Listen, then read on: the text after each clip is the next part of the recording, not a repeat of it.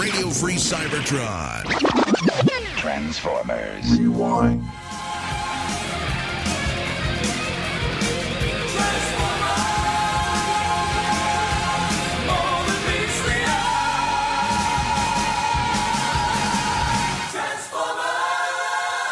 Alright, so for Halloween, we're doing Autobot Spike, the Transformers Frankenstein story. Mm-hmm. Should I use my new size, my power to help the world like Optimus Prime does? Um, no! Why should I? I'm not like Prime. I'm a monster!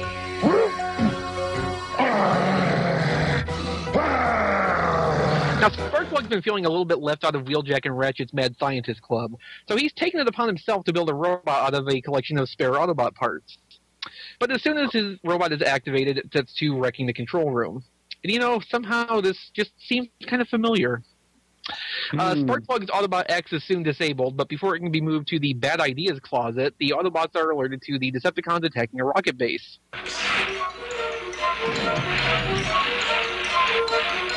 Another Autobot? Even if it works, who needs it? Hey, look, Dad did it! Autobot X is alive! You see, Wheeljack? You're not the only mad scientist around here. Hmm. Maybe I can do something to improve on your model, Sparkplug. You'd better do it fast, Wheeljack. Look. Supposed to do that. Everything of value at the rocket base is accidentally destroyed during the battle, and to cover the Decepticons' retreat, Megatron fires on Bumblebee, who happens to be carrying Spike at that moment. Spike is critically injured by the attack, but hey, at least Bumblebee will make a full recovery. Uh, Spike's doctors say that the operations needed to save Spike will likely prove fatal unless Spike's mind could be held elsewhere for a while. If only there was some suitable robot body conveniently going unused at the moment. Oh, wait a minute.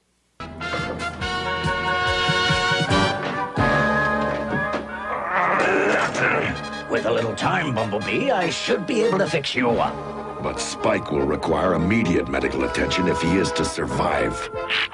I'll get into the hospital fast. I'll provide an escort to get him there faster.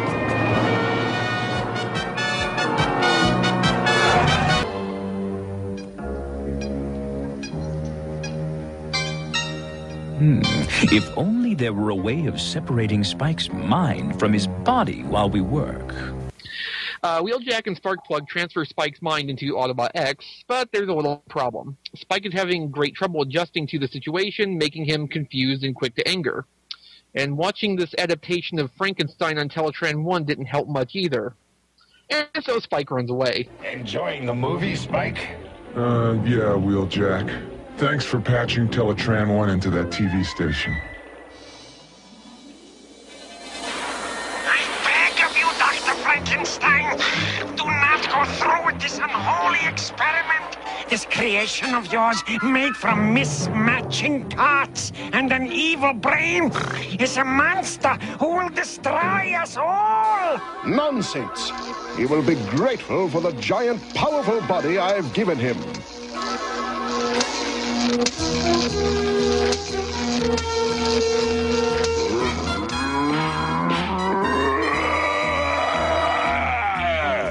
see, Doctor, you've created a monster! A monster!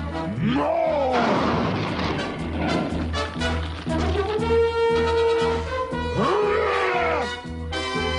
A monster! That's what you turned me into! Robot monster! Megatron learns of the situation and wants to take advantage of Spike's unstable mind and turn him against the Autobots. Despite initially attacking him, Spike is easily mani- manipulated by Megatron's words. Uh, Bumblebee finds out and leads the other Autobots to where Spike is, but they're unwilling to fight him for fear of harming Spike's mind. However, after accidentally blasting Sparkplug off a cliff, Spike comes to his senses and saves his father, and turns his body's abilities against the Decepticons. Then, with the life-saving operations completed, Spike's mind is returned to his human body, and Autobot Spike is never mentioned again. Oh, it's so hard to think. Don't let them confuse you, Spike. Destroy them! Spike! Spike! What are you doing? Spike! Why are you attacking your friends? Spike! You.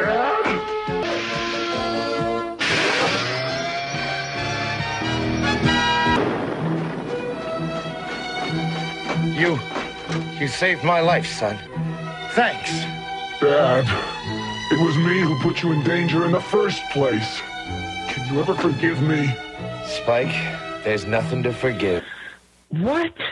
I mean, this is one of those episodes. It's like none of this makes sense. It sure is a season two episode, isn't it? Holy it's the very shnikes. first season two episode. Very first season two episode, yes. Hmm. It set the tone because man, none of this makes sense. Okay, we're gonna operate on you and put your mind in another body because that's freaking possible in any realm of any whatever. You know, because the doctors are like, "I'm sorry, the best thing to do is remove your consciousness from your body while we're Well, operating." I- You know, I've been I've been thinking about that, and some I kind of want to think that the original intent was for the doctor to say, "Okay, we need to remove his brain from his body and hold it somewhere else because this is going to destroy his brain if we operate on him." But for whatever reason, they had to change it to transplant his mind to another container.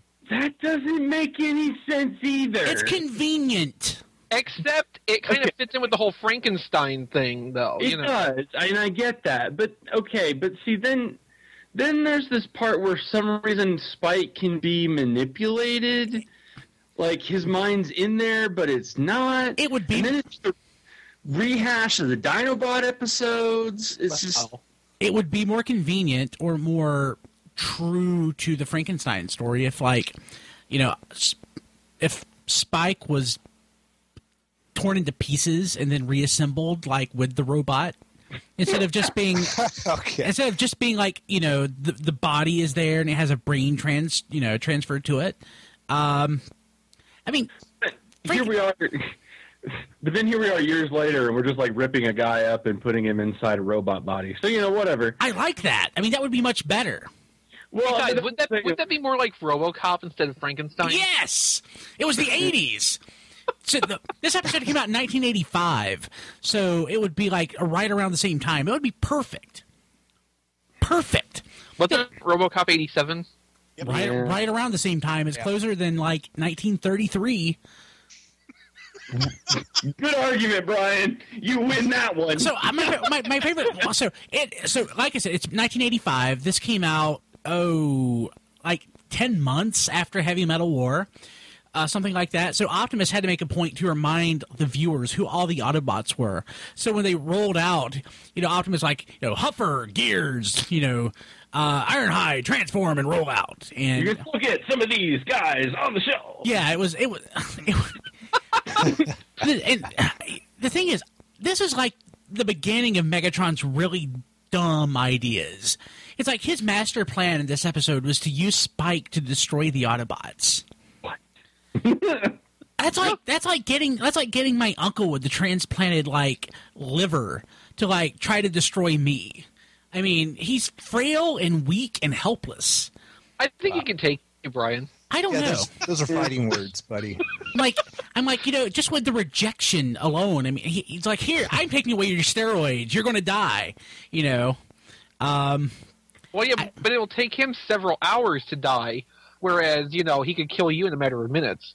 I just don't get. I just don't get it. I just do not get it. Um, but this episode is creepy as hell. Yeah, it is really Yeah. creepy. I mean, no matter how you slice it, like this is just it, it's a it's a creep fest for sure. 'Cause it's like Spike in a weird body, and then he's acting strange and doesn't really have control of himself, and ugh. Actually, my uncle doesn't either. But it's his bowels he has no control over. right, and that's different, but also scary. It is. so, so the way Spike reacts to like the episode of Frankenstein when he's just sitting there watching TV, it's eerily reminiscent of like sick days from school as a kid.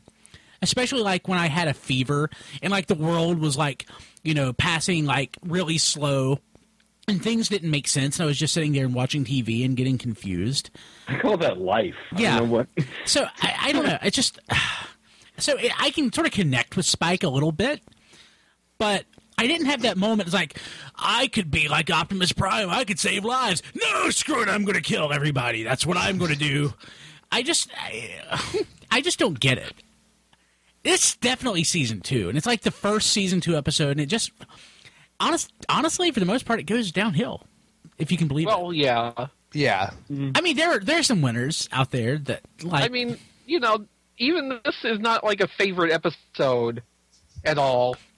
It's no child's play, that's for sure. well, I mean, what is? Yeah, I know. But but I mean, this episode, um, I I wonder if kids, I wonder if people like now watching the DVDs who like don't remember this, watch the season one DVD and then they get to this. I wonder if they notice any sort of I don't know decline in quality. Not that not that season one is like by any stretch a masterpiece, but the narrative quality of the episodes just like just plummets from season one No, you know, two. now what a mas- what is a masterpiece is season three. Oh god. Season three is fantastic. So season, awful. season three is amazing. Yeah, season three has higher highs and lower lows. Amazingly awful. I can't say it's got lower lows than season two, but it's got uh. it's got some really low lows. Dude, the the hands low, down buddy. worst episode ever of Transformers is in season three. No. Yeah. Oh, Rob, now that I've stolen your one observation on this episode, what do you have to uh, what do you have to think about this? That is an excellent question. Um, yeah.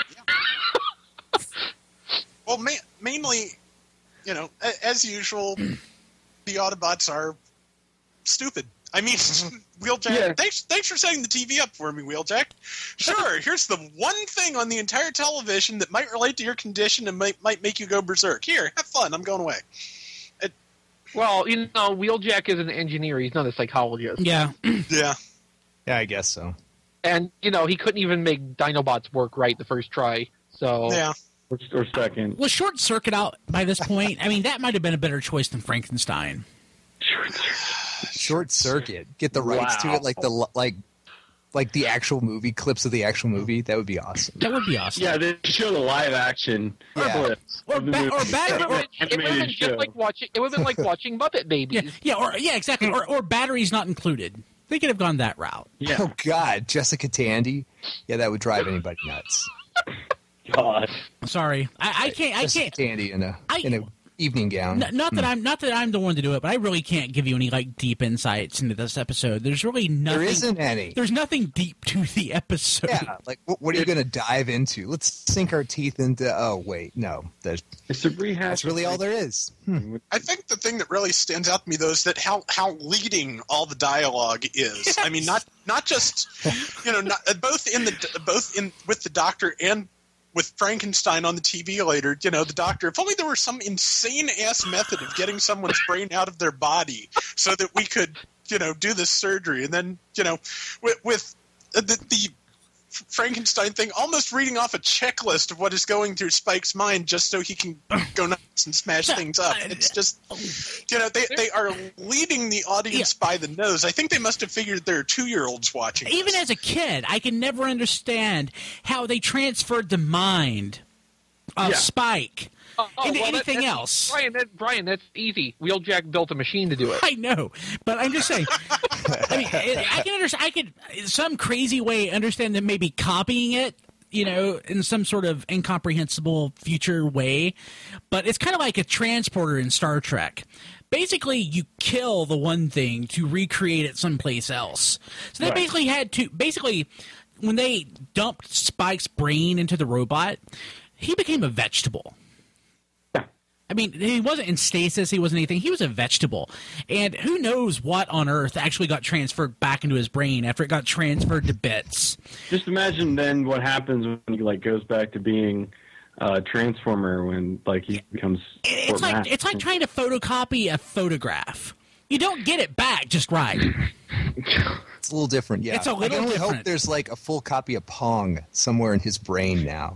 That a would little DLC. I, would, I wonder if there's a I wonder if there's a floppy disk somewhere in Autobot headquarters that like that like Wheeljack Will Jack pulls out. It's like I got you, you little son of a bitch. You know. I don't you know. know. These orders do seem really cool until you watch the Prestige, and then you're like, "Oh my god, no!" Yeah. Before before we wrap this up, there is one quote from the episode that I really was amused by. When the general at the rocket base is like, "Aren't these things amazing?" and Optimus is saying, "Yes, that's mighty impressive." And then he's like off to the side with Ironhide for primitive technology. Yes. That's great, kids. I think I, I think we can agree that this is the best episode of Transformers ever. Yeah, yeah, I think. Yeah, that's what I got from this conversation. Yeah, Yeah, that's, sure. That's a,